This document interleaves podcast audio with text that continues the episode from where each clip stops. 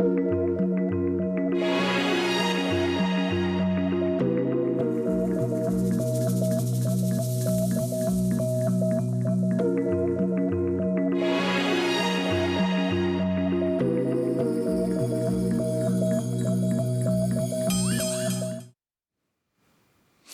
Bonjour et merci de nous retrouver pour la foi prise au mot, votre rendez-vous de formation et de réflexion. Notre série de carême avance petit à petit vers son terme. Après la grande partie trinitaire, nous sommes engagés depuis la semaine dernière dans les derniers articles concernant l'Église, le baptême et la croyance en la résurrection. Cette semaine, un bref article. Je reconnais un seul baptême pour le pardon des péchés. Alors pourquoi cette insistance sur la reconnaissance de l'unicité du baptême Et pourquoi le baptême intervient-il dans le pardon des péchés? Et évidemment, pourquoi est-ce que c'est si important pour que cela fasse partie du credo? Voici des questions pour mes deux invités. Marie-Caroline de Marliave, bonsoir. Bonsoir. Vous êtes professeur de théologie à l'Institut catholique de Paris. Et on retrouve évidemment celui qui nous sert de guide tout au long de ce carême, le père Arnaud, Arnaud Montou. Pardon.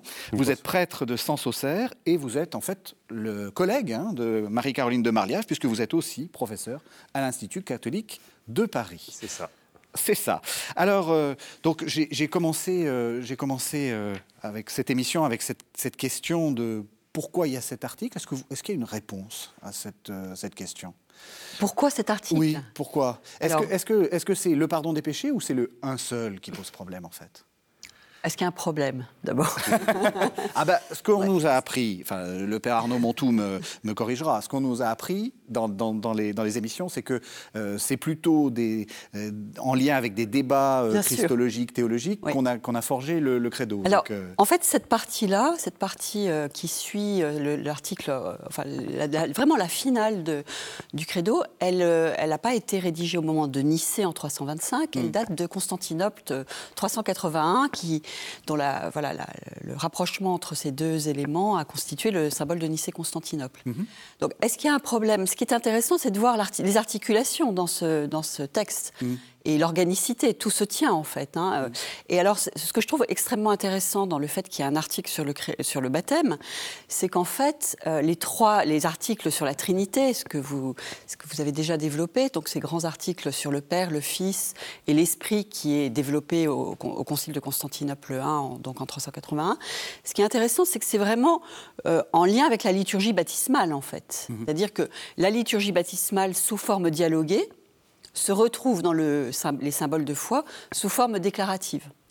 Et ce qui est intéressant, c'est de voir que dans le symbole de Nicée-Constantinople, il y est mention du, baptême, qui est le lieu de la confession de foi mhm. et qui est le lieu en fait de l'insertion dans la communauté ecclésiale.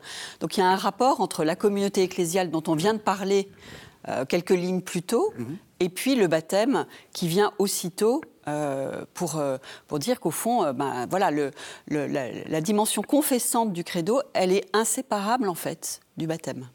Donc c'est déjà un point qui fait que pour tenir l'organicité du texte, le lien entre la confession de foi trinitaire et le baptême est maintenant inséré dans un, dans un texte où finalement on, on, dit quelque chose à propos du baptême. Il y a un, comme un engagement euh, à propos du baptême.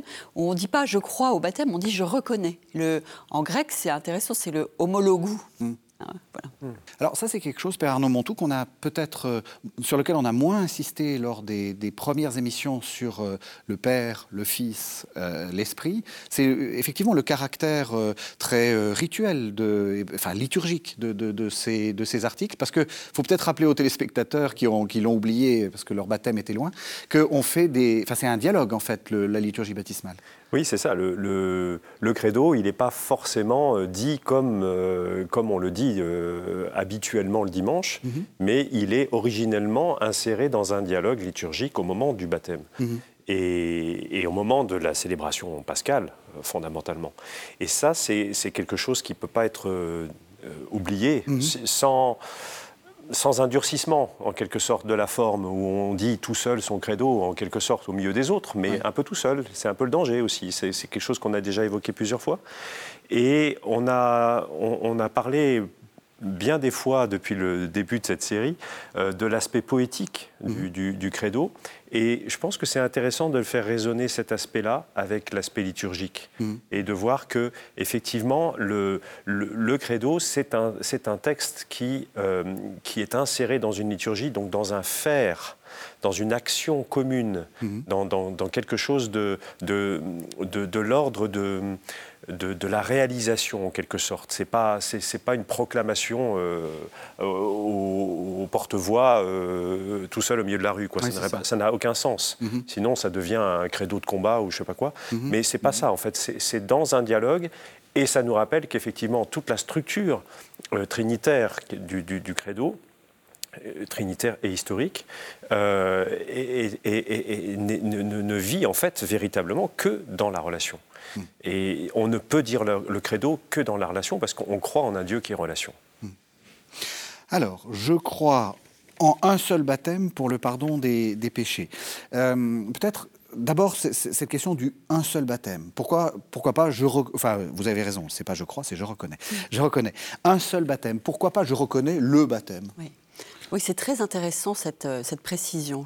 alors on peut, moi je, pense qu'à premier niveau, on pourrait dire que euh, par rapport à des rites d'eau qui existent, euh, qui existaient dans le judaïsme mhm.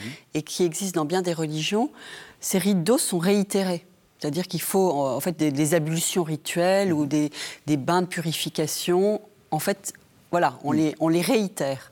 Donc déjà, de dire un seul baptême, ça veut dire que le bain baptismal, qui est quand même la plongée dans le mystère pascal, mhm. en fait, voilà, c'est un, acte un peu inaugural d'entrer dans la communauté ecclésiale, d'entrer dans la vie chrétienne.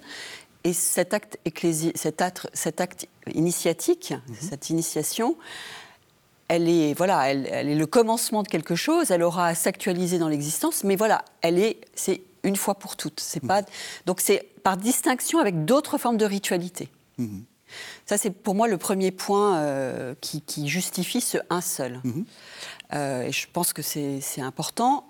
Deuxième point, on peut le lire aussi dans une perspective ecclésiologique, c'est-à-dire que c'est le baptême et, le baptême euh, dans son unicité qui constitue en fait, qui nous constitue chrétiens, euh, quelles que soient finalement nos, fonctions, nos ministères dans l'Église. Euh, le seul, un seul baptême, je reconnais un seul baptême pour le pardon des péchés, ça dit quelque chose sur une égalité entre les chrétiens. Mhm. Voilà, il y a un seul baptême, il y a un, seul type d'acte liturgique, rituel d'initiation.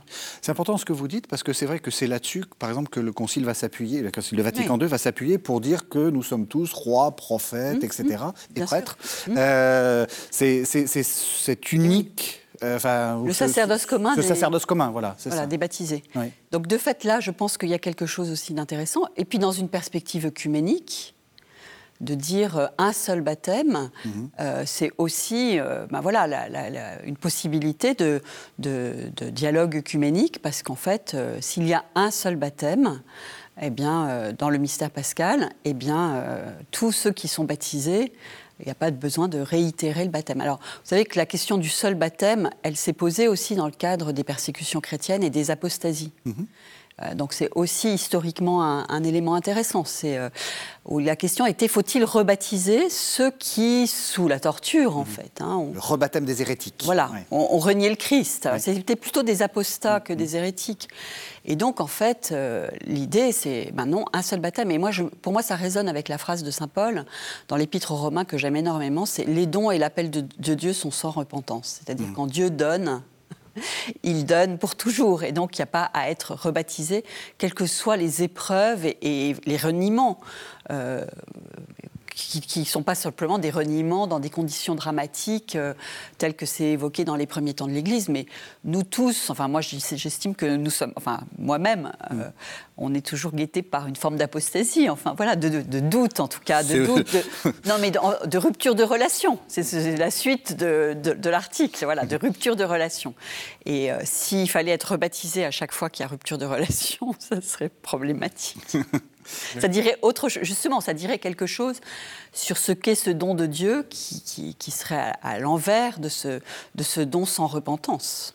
C'est important ce qui, ce qui, vient d'être dit parce que on, dit souvent c'est l'entrée dans la vie chrétienne, donc une sorte de sacrement d'initiation. En fait, euh, c'est plus que ça. C'est pas c'est pas simplement la le, la clé qui vous fait rentrer dans le, dans le christianisme. C'est quelque chose qui euh, sur lequel tout s'appuie en fait.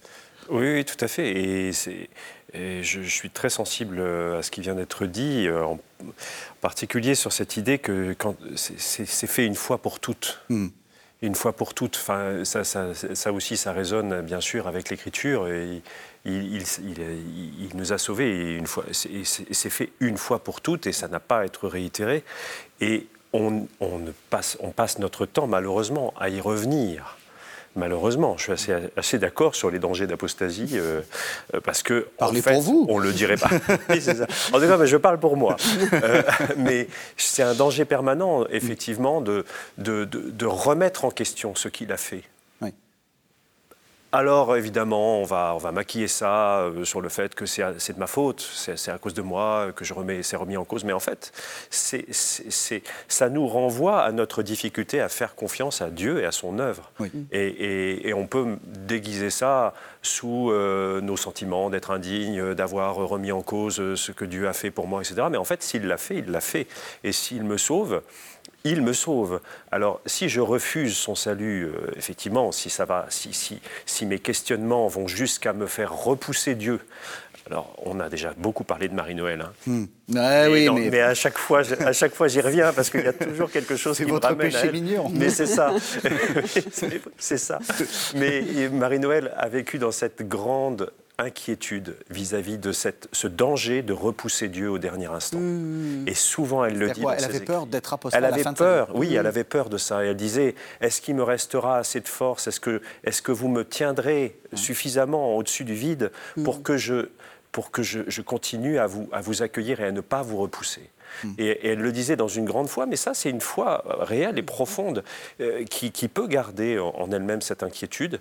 Mais il faut qu'on l'identifie, en tout cas, mm. se rendre compte qu'en nous, il y a toujours le danger de ne pas croire à ce que Dieu a fait pour nous. Mm. Et, je pense que c'est vraiment au cœur de, notre c'est une grande foi, c'est surtout une grande humilité, parce qu'on peut dire que sa vie quand même a été plutôt, euh, euh, enfin, elle est plutôt dans la foi. Oui, et donc que quelqu'un d'aussi, d'aussi, euh, j'allais dire, d'aussi, alors je sais pas si elle était sainte ou parfaite ou je sais pas quoi, mais elle est, enfin, c'est très humble de dire ça. C'est-à-dire que ça peut, jusqu'au dernier moment, on peut, on peut avoir des doutes. Je pense que ça participe à sa sainteté, contrairement à ce que certains pensent. Hmm.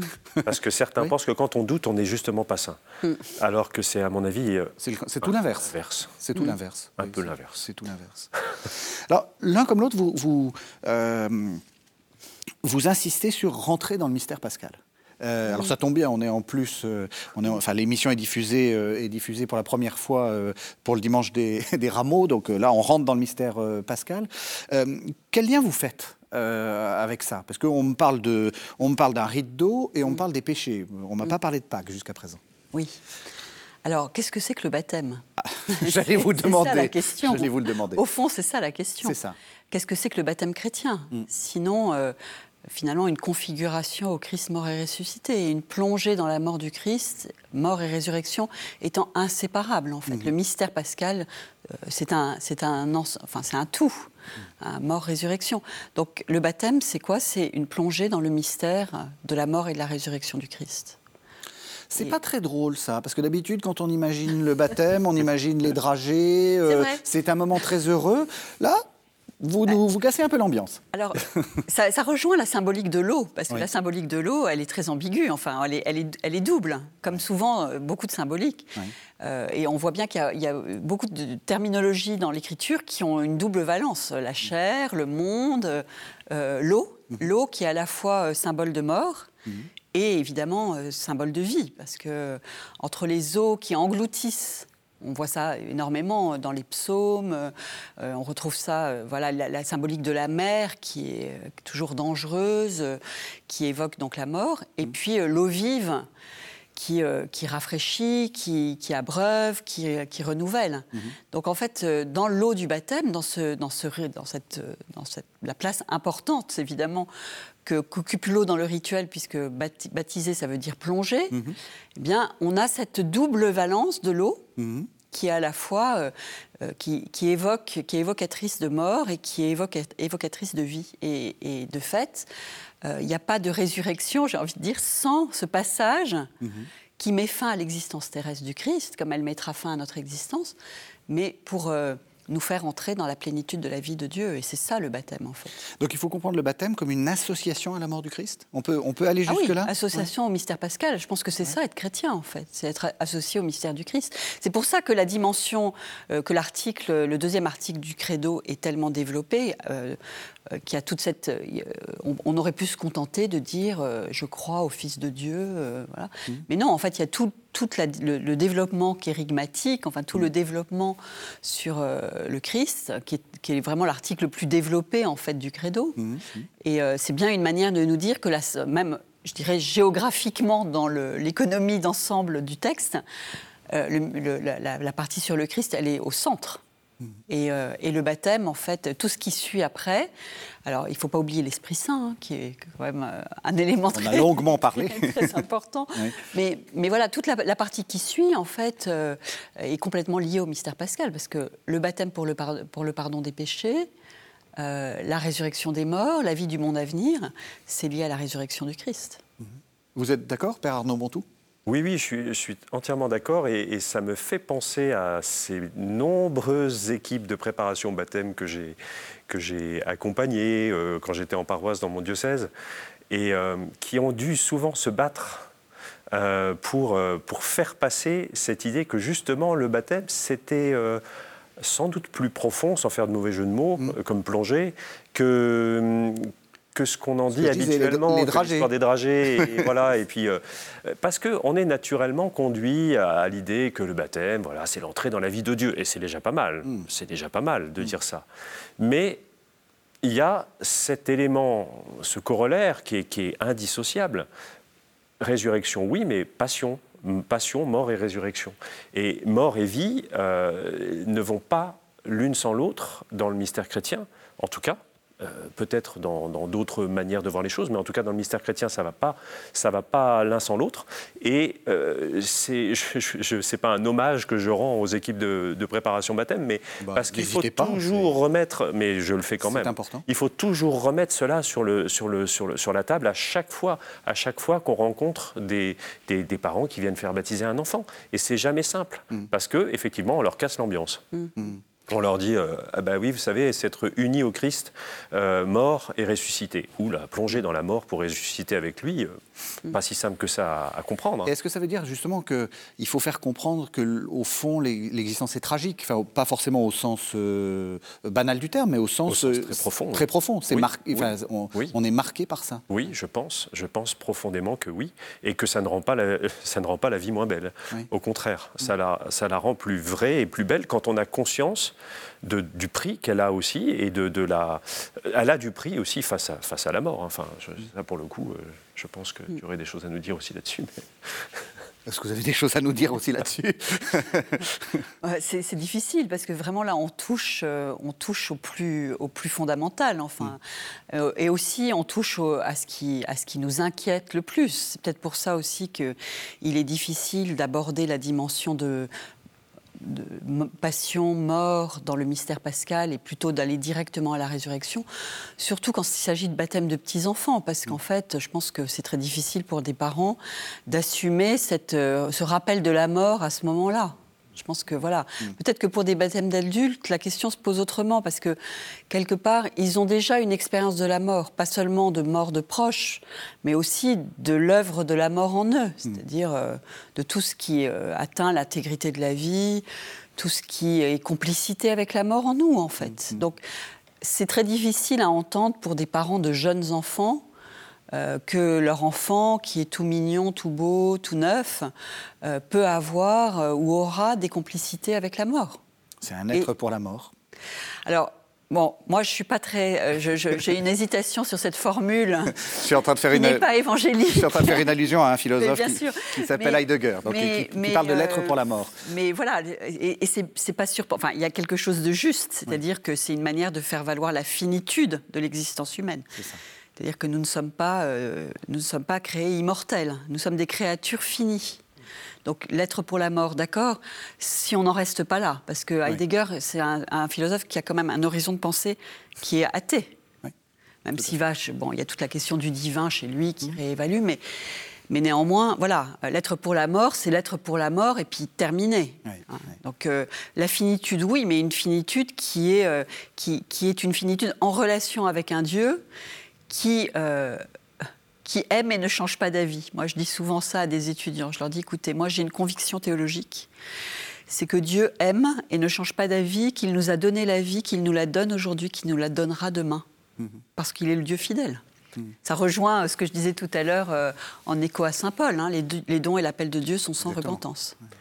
Mais en tout cas, ça pourrait au moins avoir un avantage, cette idée de renvoyer à cet être pour la mort, dans le sens où parfois on a un peu tendance dans la foi chrétienne à considérer une sorte de continuité sans, sans, faille, sans, sans drame, euh, sans, passage, euh, finalement. Une sorte de, de, de, fil qui, ne qui, n'a pas de problème, qui, qui, qui, se continue, la mort n'est qu'un passage, etc. C'est un peu rapidement dit, je pense, quand même. Et je pense qu'il est important aujourd'hui que les chrétiens ne soient pas ceux qui euh, euh, laissent à penser qu'ils passent par-dessus la mort mm. comme, comme à rien. Parce que ce n'est pas ce que montre le Christ.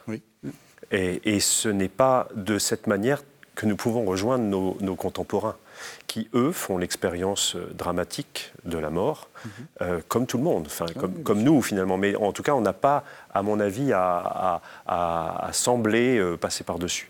Et donc, je pense que c'est peut-être intéressant dans certaines visions du baptême qui est comme un, un billet pour un passage tout droit, direct, sans, sans mort. Mmh. Oui, c'est ça. C'est un peu ce que je visais aussi dans l'idée du rite d'entrée. C'est un peu le, ticket d'entrée dans, la congrégation des baptisés. Et puis, voilà, il n'y a plus qu'à passer, et puis tout, c'est bon. Oui, c'est ça.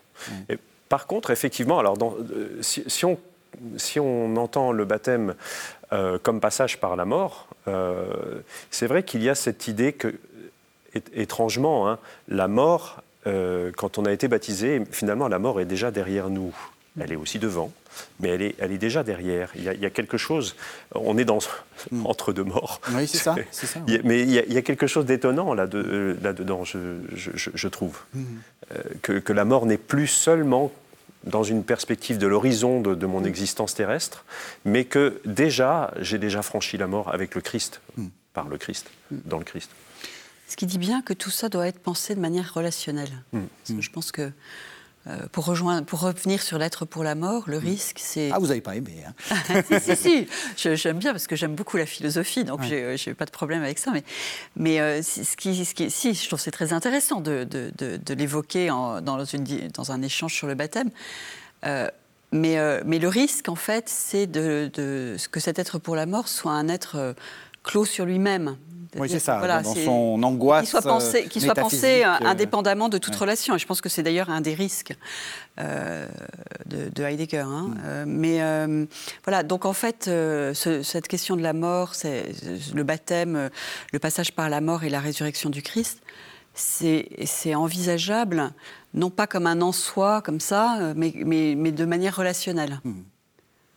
Alors je continue à casser un peu l'ambiance avec, euh, mais oui, euh, parce que c'est un baptême pour le pardon des péchés. Oui. Alors peut-être, euh, donc là on voit qu'on va, on va être sur quelque chose de très christologique en fait. Hein. On, est, on est parti sur le baptême, mais en fait on va arriver sur, sur le Christ. Peut-être revenons un peu en, en, arrière. C'est quoi le péché? Marie-Caroline de Marliave, qu'est-ce que le péché? Alors, dans, dans, le prolongement de ce qu'on s'est dit, je pense que pour le coup, c'est le refus de la relation. Euh, c'est en fait l'homme qui se veut euh, sans, sans, sans, relation avec un autre. Et euh, je pense que de fait, là, pour le coup, pour moi, c'est vraiment ça qui, qui caractérise le péché. C'est cette, cette, volonté d'être à soi-même son origine et sa fin. Hmm. C'est si grave que ça Parce que ce qui est beaucoup plus grave, c'est euh, la bonne bouffe, les bons cigares, les bons. Enfin, je veux dire, quand on pense, quand on pense à, pécher, on pense à des trucs très, ah très corporels et très. Vous pensez à ça, vous? Je lui pose la question. Certains pensent ça, en tout cas. je lui pose la question. mais non, mais oui, oui, bien sûr. C'est quelque chose là aussi qu'il faut sans arrêt rappeler. Alors pour le coup, j'ai des, réminiscences de, célébrations de, baptême. Euh, pour le coup, euh, là je parlais des équipes de préparation baptême, mais des, célébrations de baptême où, on sent la nécessité, quand on interroge avant de professer la foi, quand on interroge sur le, reniement du péché et, du démon et le, reniement du mal, c'est difficile de dire euh, rejetez-vous le péché, parce qu'en fait, beaucoup de gens ont cette idée-là. Mmh. Cette idée que le péché, c'est oh, des fautes qu'on commet envers euh, une sorte de bienséance euh, spirituelle. Quoi. Mmh. Voilà, ça se fait pas, c'est comme de mettre les doigts dans le nez ou poser les coudes sur la table, ça se fait pas de faire des péchés. Mmh. Alors qu'en fait, c'est tellement plus grave, mais tellement plus grave, parce que justement, ça touche à la relation. Et quand on voit certains discours sur le péché, ça n'a pas grand-chose à voir avec la relation. Hmm. C'est vraiment, est-ce que vous êtes bien propre quoi hmm. Est-ce que vous êtes bien propre sur vous Est-ce que vous êtes bien propre à l'intérieur Est-ce qu'on a fait le grand ménage hmm. euh, c'est affligeant en fait. Au fond, c'est affligeant. le, problème du péché est tellement grave, il est tellement profond dans, notre vie et dans la vie du monde. Enfin, il n'y a qu'à voir toute la souffrance qu'il peut y avoir dans le monde à cause du péché, à cause de ce, refus de relation, à cause de ces, ruptures de relation, que tremper le péché, l'idée du péché dans, dans, dans, cette sauce-là, hmm. ça n'a vraiment aucun intérêt. À moins que cette sauce-là soit la conséquence du refus de la relation. Alors Allez-y. Non, mais aller manger du chocolat. Euh, c'est pas grave. C'est pas grave si, justement. Euh, Rassurez-nous, s'il vous plaît. non, parce que alors, dans ce cas-là, je suis mal partie. mais euh, non, mais ça peut être une, une, manière aussi de, au détriment de l'autre, en fait. et dans ce cas-là, c'est voilà, ces, pécadilles peut-être deviennent problématiques quand elles sont des symptômes justement d'un égoïsme, d'un refus de, de relation. Euh, et ça, ça, on le voit. Mais le, ce, que ce, que Arnaud pointe, c'est le risque de confondre le péché avec euh, des fautes morales, simplement.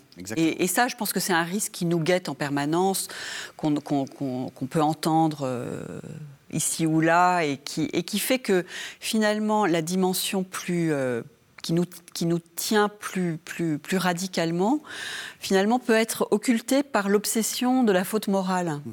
des fautes morales et euh, quelles qu'elles soient, mais, euh, qui sont évidemment problématiques parce qu'elles peuvent abîmer la relation, elles peuvent être le signe d'un égoïsme, d'un refus de l'autre. Mais fondamentalement, c'est ça qui est en jeu, c'est-à-dire... Euh, bah, qui est d'autant plus... Enfin, parce que quand on pense faute morale, on pense... Alors on a raison, mais euh, comme vous dites, il y a peut-être de l'égoïsme derrière, on pense à la faute envers soi-même. Mmh. Alors que euh, mmh. ce que vous pointez, c'est finalement manger du chocolat, c'est effectivement une faute envers soi-même, parce que si on en mange trop, bah, on est, on est, on est, on est, on est plus... On est, on est, pas, on est gros, et c'est mal. Mais, Attention à ce que vous dites. non, mais dans, cette, dans cette sorte de, discours justement un peu sirupeux, voilà.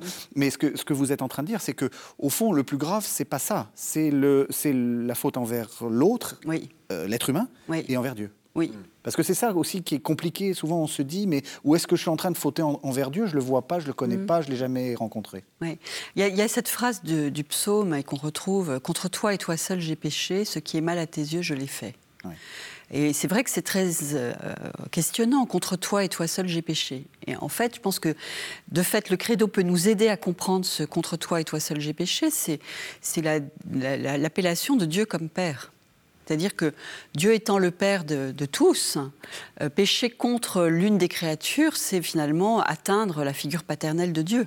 Hmm. Et, c'est pour ça que cette phrase, elle est intrigante, parce que de fait, on peut se dire, mais en fait, je commets plutôt des péchés contre, les, contre mes frères que, contre Dieu, parce que Dieu, euh, bon, en plus Dieu est très miséricordieux, donc. Euh, c'est ça.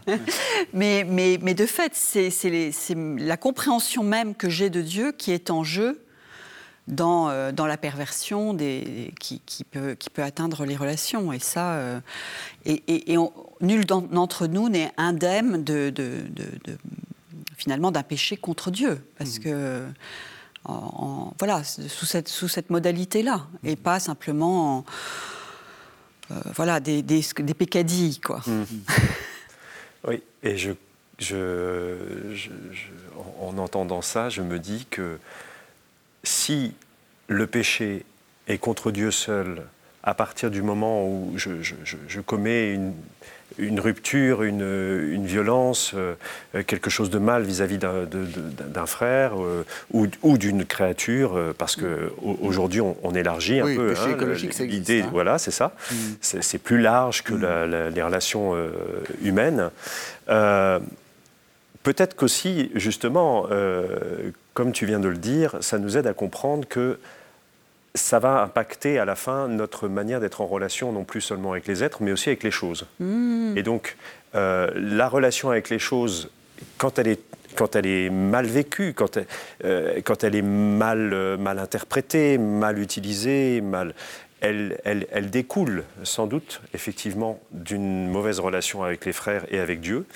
Et, inversement, peut-être qu'à l'intérieur de chaque relation, y compris avec des choses, avec des objets, on, doit aussi se dire qu'il y a la possibilité d'en faire un instrument de retournement et, même de grâce. C'est-à-dire qu'à travers certaines choses que certains vont dire ah c'est un péché systématiquement, alors qu'en fait non, c'est la manière d'être en relation avec cette chose qui va refléter quelque chose de l'ordre d'une recherche intérieure, d'être en relation avec les autres et avec Dieu.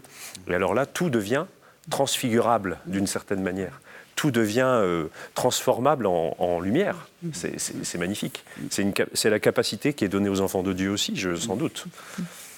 Alors pour revenir au, baptême, en quoi le baptême euh, est pour le pardon des péchés euh, C'est d'ailleurs assez curieux comme expression. Hein. On ne nous dit pas pour effectuer le, pardon des, péchés, pour, enfin, on, pense que c'est sous-entendu, mais, mais voilà. Et, donc peut-être qu'il faut revenir à ce que vous disiez de, de la mort du, du Christ. Oui. Euh, sinon, sinon, on voit le baptême comme un rite magique, plongé dans, dans, dans, dans l'eau et hop, plus de péché. C'est intéressant ce mot péché parce que le mot, euh, le, mot pardon, hmm. parce qu'en grec, le mot, le mot donc dans la, langue dans laquelle ce, symbole de foi a été rédigé, hmm. le mot pardon, c'est intéressant de le déplier un petit peu et de hmm. retrouver la richesse de sens parce qu'il y a, y a la dimension d'oubli, il y a la dimension de rejeter de loin euh, quelque chose. Donc le pardon, c'est aussi euh, se dire, ben, quand Dieu pardonne, c'est que finalement, il rejette loin de nous nos fautes, nos péchés, euh, il les oublie peut-être. Mhm. Il y a, toutes ces dimensions qui sont, qui sont très très riches et, le problème des traductions, c'est qu'on perd la plurivocité des mots, mhm. et après on a des mots qui deviennent des espèces de concepts théologiques un peu pauvre, un peu euh, comme le mot salut, le mot pardon, tous ces mots. C'est intéressant de pouvoir retrouver la richesse de sens de ces mots. Et donc vous, qu'est-ce, que, qui vous parle le plus? Voilà. Alors, c'est cette plurivocité qui me parle, parce que je me dis que finalement, il y a aussi l'idée d'une libération dans le mot, dans le mot grec, hein, mhm. de la remise des dettes. Enfin, il y, a, ces mots qu'on retrouve euh, à tel ou tel endroit dans, le, dans les traductions, parce que selon les cas, le mot pardon, il n'est pas toujours traduit par pardon, en fait. Mhm. Et euh, donc moi, je pense que c'est très intéressant pour, euh, pour nous de retrouver la pluralité des sens pour éviter justement de, de répéter des mots qui deviennent un peu des slogans, en fait, à force d'être répétés et d'être un peu, un peu vidés de leur, euh, de leur richesse de sens. Voilà. Donc ça, c'est un premier point qui me semble intéressant, c'est revenir à cette idée de libération, d'oubli, de, pousser, de jeter loin, voilà, de, plein, plein de choses qui, qui, sont évoquées derrière le mot grec euh, qui, qui, signifie pardon dans, dans, le, dans ce texte du, symbole de Nicée-Constantinople. Mhm. Alors après, pour répondre plus directement à la question, pour le pardon des péchés, je pense que de fait, avec tout ce qu'on a dit, on peut très bien reboucler dans une vision christologique. C'est-à-dire que le Christ, euh, par sa vie euh, et par sa mort, euh, nous révèle une manière d'être entièrement filiale, nous révèle donc le visage du Père comme Père. de Dieu comme Père, mhm. ce qui n'est pas si évident. Hein. Je, pense qu'on a quelquefois une vision de Dieu, notamment en rapport avec le péché, qui, où c'est un Père fouettard. Quoi. Donc une paternité divine qui, euh, telle qu'elle est révélée par le, par le Christ, c'est une paternité qui, qui, fait grandir, qui, qui, fait, qui, nous fait exister en plénitude en fait. Mmh. Donc le, pardon, le, le, baptême pour le pardon des péchés, moi, il renvoie finalement à la figure du Christ comme euh, la figure filiale par, euh, par excellence et qui, nous invite en fait par le baptême à entrer dans une suite de cette manière d'être filiale. C'est intéressant parce que vous, vous, vous expliquez la venue du Christ comme une révélation de la filialité ou de la filiation. Euh, vous, vous ne dites pas qu'il est la victime expiatoire. Vous ne dites pas. Enfin, euh, non, mais je, parce que évidemment, évidemment, la, question qui est derrière, c'est euh, et, c'était d'ailleurs une des questions qu'on a, qu'on a évoquées un peu, un peu brièvement, peut-être dans les émissions précédentes, c'est la question du, de que fait le Christ? Mm. Est-ce qu'il se borne à nous révéler Dieu mm. ou est-ce qu'il se passe des choses, si j'ose ah. dire et, et en de révéler déjà. C'est déjà bien, non, c'est déjà bien. Mais, mais si c'est qu'un révélateur, mm. il n'avait même pas besoin de s'incarner. Il aurait pu euh, faire ça depuis la montagne, si j'ose dire. Donc, non, non, non, mais je, vous voyez ce que je veux dire, c'est-à-dire qu'on envoie un ange, euh, c'est bien aussi. Euh, là, vous êtes en train, enfin, on a quand même, enfin, vous avez, vous avez renoncé, si j'ose dire, à la, à la, question de la victime expiatoire, etc. Alors, est-ce que j'y ai renoncé on, parle de manière très brève et le mystère du Christ euh, se déploie dans l'Écriture selon des lignes très diverses.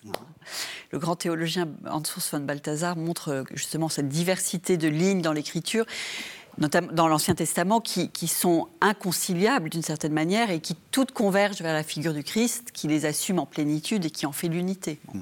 Alors, moi, c'est vrai que moi, la dimension de filiation, la, désignation du Christ comme le Fils, euh, elle, me, elle me parle particulièrement, je pense, et, euh, parce que d'abord, elle inscrit euh, la révélation dans cette perspective trinitaire, c'est-à-dire que c'est en tant qu'il est le Fils manifesté dans la chair qu'il nous révèle le Père, hein, que le Christ nous révèle le Père.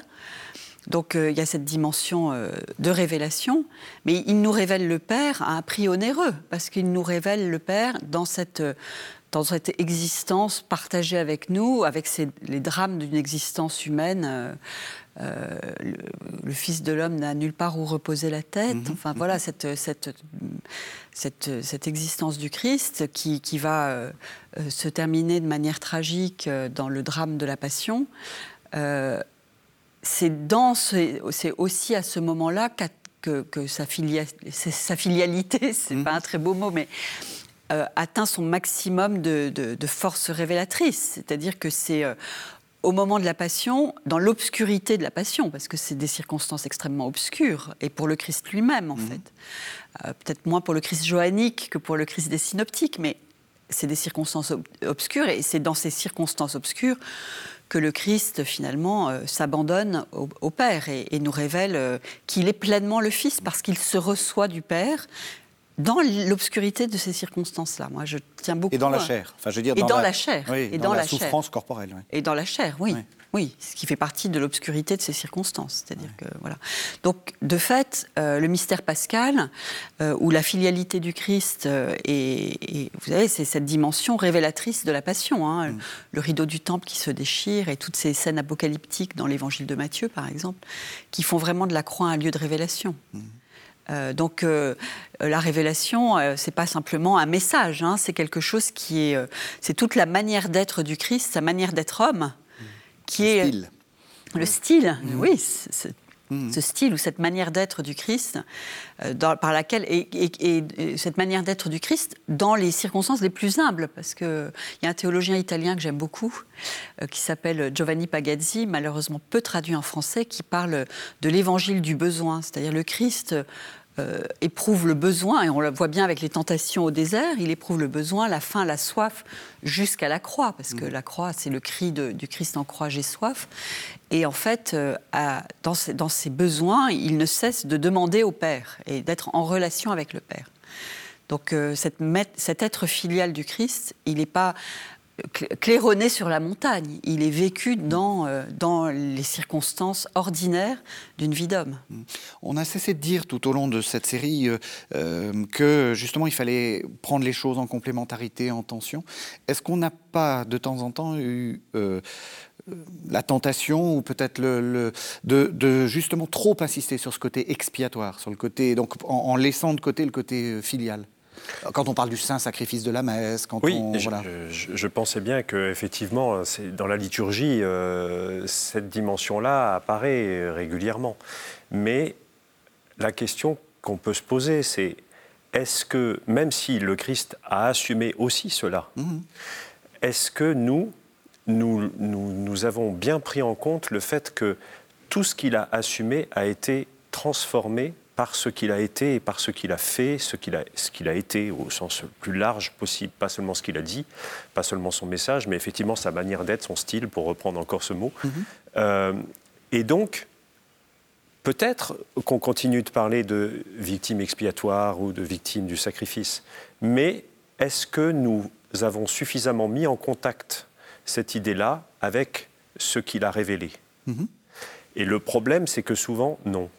Mhm. le, danger, c'est que souvent, nous continuons de penser cette idée d'être du Christ victime comme si le Père n'avait pas été révélé par le Fils tel qu'il est vraiment. Et donc comme si le Père n'était pas le Père, mais continuait d'être un, un Baal. Mhm. c'est ça. Et, ce qu'il n'est pas. Et, donc, euh, on continue de laisser cohabiter euh, dans notre esprit l'image du, Dieu Père tel que le Christ l'a révélé, et malheureusement cette mm. espèce de balle. Alors je ne veux pas revenir à Marie-Noël, mais c'est le combat. Allez. Non, non, non, mais c'est parce que c'est le combat que nous avons tous finalement en nous entre ce Dieu de lumière et ce Dieu noir. Elle l'appelait ce Dieu noir, mm. ce Dieu obscur, qui est en fait un, Dieu retourné, en fait, une mm. sorte de, de, négatif. De Dieu pervers, comme disait De Dieu pervers, comme disait Maurice Bellet. Et donc euh, ça, c'est quelque chose, euh, si nous ne laissons pas la vérité profonde du christianisme révélée, enfin la, vérité du Christ, ce qui nous révèle véritablement, transformer toutes les catégories, alors nous ne pouvons pas comprendre comment il peut les assumer, parce qu'il assumerait des choses complètement contradictoires. Alors qu'en fait, au fond, il n'y a rien de contradictoire. C'est pas contradictoire, c'est véritablement euh, dévoilé. Et, même euh, la, catégorie de sacrifice, je pense qu'il euh, faut, la, il faut la convertir. Oui, c'est ça. C'est-à-dire qu'elle doit, elle doit être convertie à partir du sacrifice du Christ, ce que montre très bien Bernard Sesboué. Mm. C'est-à-dire qu'il y a comme une pédagogie divine sur le sacrifice tout au long de l'Ancien Testament. Mm-hmm. Et, progressivement, il y a une spiritualisation du sacrifice ou une, une, une part prise par, euh, par la personne dans le sacrifice, qui fait que le sacrifice tel que le Christ, euh, on peut parler du sacrifice du Christ, mais dans un sens qui, qui justement demande à être, à être converti par rapport à notre inconscient sacrificiel. C'est ça. ça. Oui, parce que c'est un sacrifice qui s'est réalisé une fois et qui ne se réalisera plus parce que, comme vous dites, euh, il, il, a, enfin, il, est rentré dans le sanctuaire, je, prends, je parle comme l'Épître aux Hébreux, mhm. il est rentré dans le sanctuaire euh, divin. L'Épître aux Hébreux est très intéressant avec cette reprise euh, Tu ne voulais ni sacrifice ni offrande et tu m'as façonné un corps. Mm. Tu ne voulais ni sacrifice ni offrande. Mm. Alors j'ai dit Voici, je viens. Donc y a, on voit qu'il y a une tension là pour le coup. Mm. Du coup, pour, euh, enfin, comment est-ce qu'on on relie tout ça au baptême? Parce que je, il y a l'idée du sacrifice, l'idée de l'association par la, par par l'eau, par le rite d'eau à la mort. Mm. Euh, est-ce qu'on arrive à, à, tout, à tout mettre ensemble? Alors. Moi, enfin, non mais c'est compliqué. On va, hein. tenter de faire quelque chose.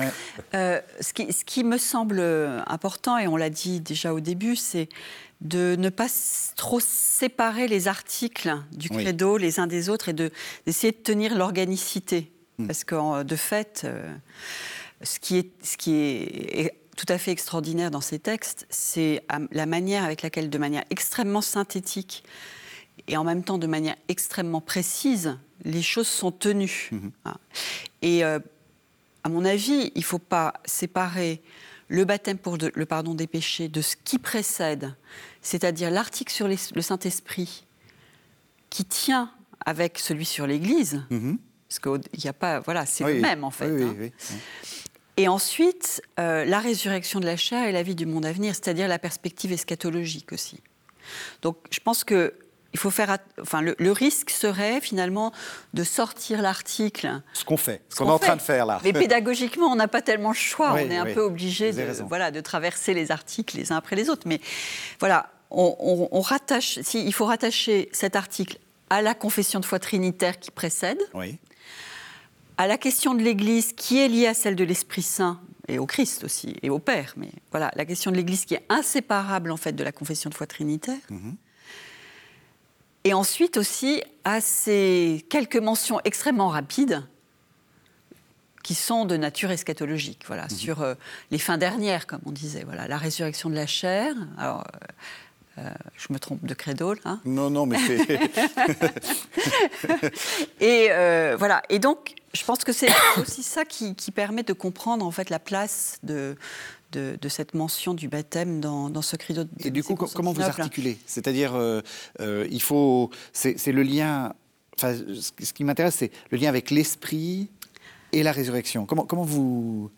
Moi, pour moi, le lien, il est entre la confession de foi trinitaire et le baptême. C'est-à-dire que, euh, voilà, confession de foi trinitaire, avec le rapport entre esprit et Église, qui est dans le, dans le, texte, et ensuite la mention du baptême, comme qui est à la fois euh, plongée dans le mystère pascal et insertion dans le corps ecclésial je pense que c'est ça qui, tient. J'avais presque envie de revenir sur une question précédente. Ah ben allez-y. allez non, mais sur le fait que, parce que peut-être que ça va permettre de faire le lien. C'est, euh, vous aviez, euh, vous avez dit, vous avez un peu, vous avez un peu provoqué à propos de, de, l'incarnation, sur les finalités de l'incarnation finalement. Hein. C'est une grande question. Hein. Pourquoi Dieu, le Christ, pourquoi le Verbe s'est-il fait chair hein. C'est une question ancienne. Oui. Et euh, est-ce que c'est simplement pour, euh, pour le péché, pour le pardon des péchés, ou est-ce que c'est euh, aussi pour alors, nous révéler, nous révéler notre condition filiale mais voilà, là on y est en fait, hein, c'est-à-dire nous révéler la condition filiale et le fait que notre adoption filiale, peut-être qu'il faudrait voilà entrer maintenant dans cette dimension du baptême comme adoption filiale. Alors justement, bah, on est, ça, ça tombe bien, on est à la fin de, l'émission, il nous reste cinq minutes.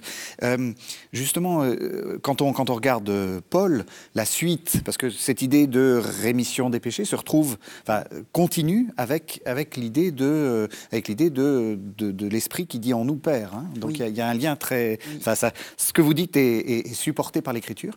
Donc ça dit quoi justement ça? C'est-à-dire que quand vous êtes baptisé, vous, rend, vous êtes adopté? Ah bah oui. D'ailleurs, c'est quelque chose qui est assez facile à dire. Je pense à des, à des familles euh, qui amènent, qui, qui, demandent le baptême pour leur enfant. C'est ça. Une fois qu'on leur a dit qu'il va bientôt mourir, on leur dit mais finalement vous inquiétez pas. on leur dit euh, que c'est devenir enfant de Dieu. Donc c'est bien ça la, la, question. Enfant de Dieu, c'est quoi? C'est devenir fils, devenir fils dans le Fils. Parce qu'en fait, l'adoption filiale, elle passe par le Christ. C'est, on n'est pas simplement, on devient pas simplement enfant de Dieu comme ça, de manière un peu magique. On devient enfant de Dieu par le Christ, avec le Christ, en suivant le Christ. Alors concrètement, qu'est-ce que ça veut dire? La suite du Christ? Oui. Ah. Bah, ça, c'est le lieu de vérification, je pense, vraiment.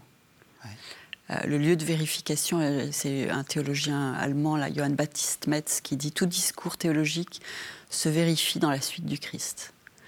Et la suite du Christ, c'est une belle expression qui, qui euh, dynamise ce qu'on disait de manière plus traditionnelle comme imitation du Christ. Mm-hmm. imitation du Christ, le risque, c'est que ce soit un peu statique, ou qu'on essaye d'imiter. D'agir comme Jésus. Une, idée qu'on se fait du Christ. Qu'aurait fait Jésus Alors que la suite du Christ, ça veut dire que d'abord le Christ nous précède toujours, qu'on marche à sa suite, mhm. que le serviteur n'est pas plus grand que le maître. Ce qui met un peu en tension la théologie de l'alter Christus, parce que est-ce qu'on peut être un autre Christ en marchant à la suite du Christ mhm. Donc là, il y, a quelque chose d'intéressant, je pense, qui, qui, nous dit que finalement, le serviteur n'est jamais plus grand que le maître. Et puis, marcher à la suite du Christ, ça veut dire quoi? Ça veut dire euh, bah, essayer de vivre le plus filialement possible, en fait, peut-être. C'est pas une mince affaire. Hein. Moi, je dis ça avec crainte et tremblement, parce que, mmh. Mmh. honnêtement, euh, enfin, j'y suis pas, quoi. je vais pas faire une confession publique. Mais, non, mais vous pouvez, on, peut, la faire. Je mais c'est voilà, c'est